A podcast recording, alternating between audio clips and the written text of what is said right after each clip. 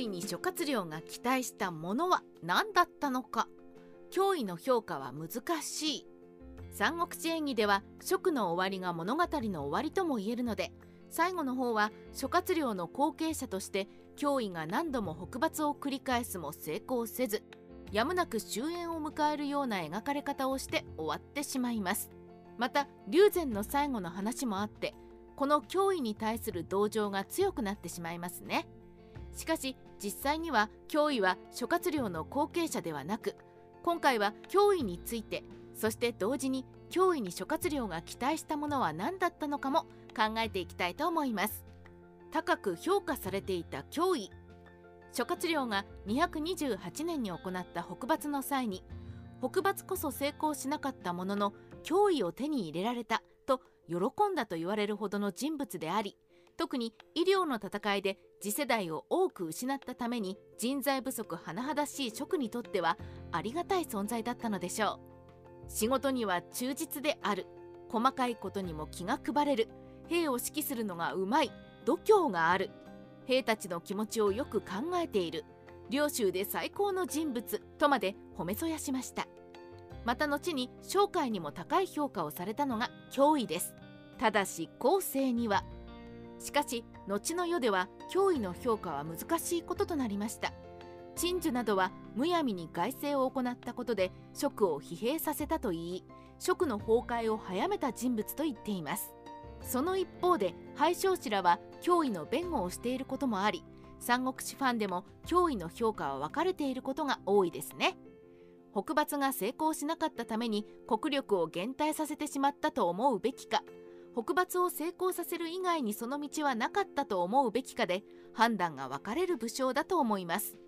蜀という国の在り方ただし個人的には国力を疲弊させたとはいえ蜀は北伐をやらなければならなかったのではと考えています。というのも蜀は蜀漢漢王朝の末裔であると主張し義の正当性を否定しているということが国としての在り方つまり義の存在を認めてはいけないのです。この国の在り方として北伐を繰り返したのは仕方ないこととも言えるのではないかと思いますね。国として団結するには義への対立がなくてはならなかったのではないでしょうか。脅威の不幸そして筆者は脅威の最大よりも一つ前の不幸が降伏した武将であったことだと思うのです。よりにもよって義から下った脅威は諸葛亮なき後には居場所がなかったのではないでしょうか。自分の存在意義を示すためには諸葛亮の北伐を成功させるしかない。それこそが脅威の存在意義だったのでしょう。成功させなければいけない。成功できないと言ってしまえば存在意義を失う。脅威の不幸はここにあったのではないでしょうか。そして最大の不幸はこの状況にあって敵に当該が存在したことだと思います脅威に期待していたことちなみに脅威が諸葛亮の後継者というのは三国志演義の補正が大きいですが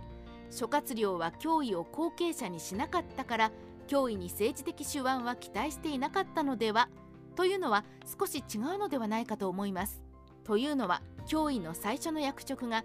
上昇曹操園でありこれは上昇府の平坦担当になります。平坦とは軍の要であり才覚のない人間には任せられない役職です。こう言うと軍事関係と思われるかもしれませんが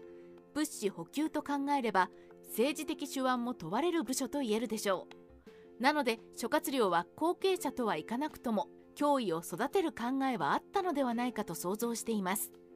蜀の崩壊は脅威のせいか？前述したように脅威の評価は分かれやすいです。特に蜀の崩壊は脅威の成果もしくは龍禅らの成果はよく言われていますね。ここで個人的な話になりますが脅威の評価が極端になるのは少し悲しいところだと思います。特に蜀の崩壊は脅威のせいじゃなくて全部龍禅や高校のせいというのはいささか飛躍していると言わざるを得ません。人物に思い入れがあるのは良いことですがそのために不当に他の人物を貶めるような発言は行わないようにしたいですね。でないと論点がずれてしまいますから。脅威の評価。個人的な意見になりますが職は医療での敗北。もっと言えば繁盛での敗北の時点ですでに積んでいると思います。では諸葛亮や脅威の北伐はその崩壊を加速させたのかというと国の形態としてやらなければならない事業だったのでしょう。国の在り方を考えれば仕方のないことです。ただしそれだけで脅威の評価を肯定する気はありません。あの状態の職ではそれぞれがそれぞれで苦悩していた。しかし苦悩するあまり他人とまとまれなかった。そういう悲哀があるのが末期の職だと思います。三国志ライター千の独り言。個人的には脅威は諸葛亮よりも好きな人物です。特に三国志演義の脅威は諸葛亮が人間離れしていることもあり苦悩する脅威の方に好感が持てますね三国志演義ではすでに末期の人物たちですが彼らの苦悩は人間らしさをとても感じられて好きですね。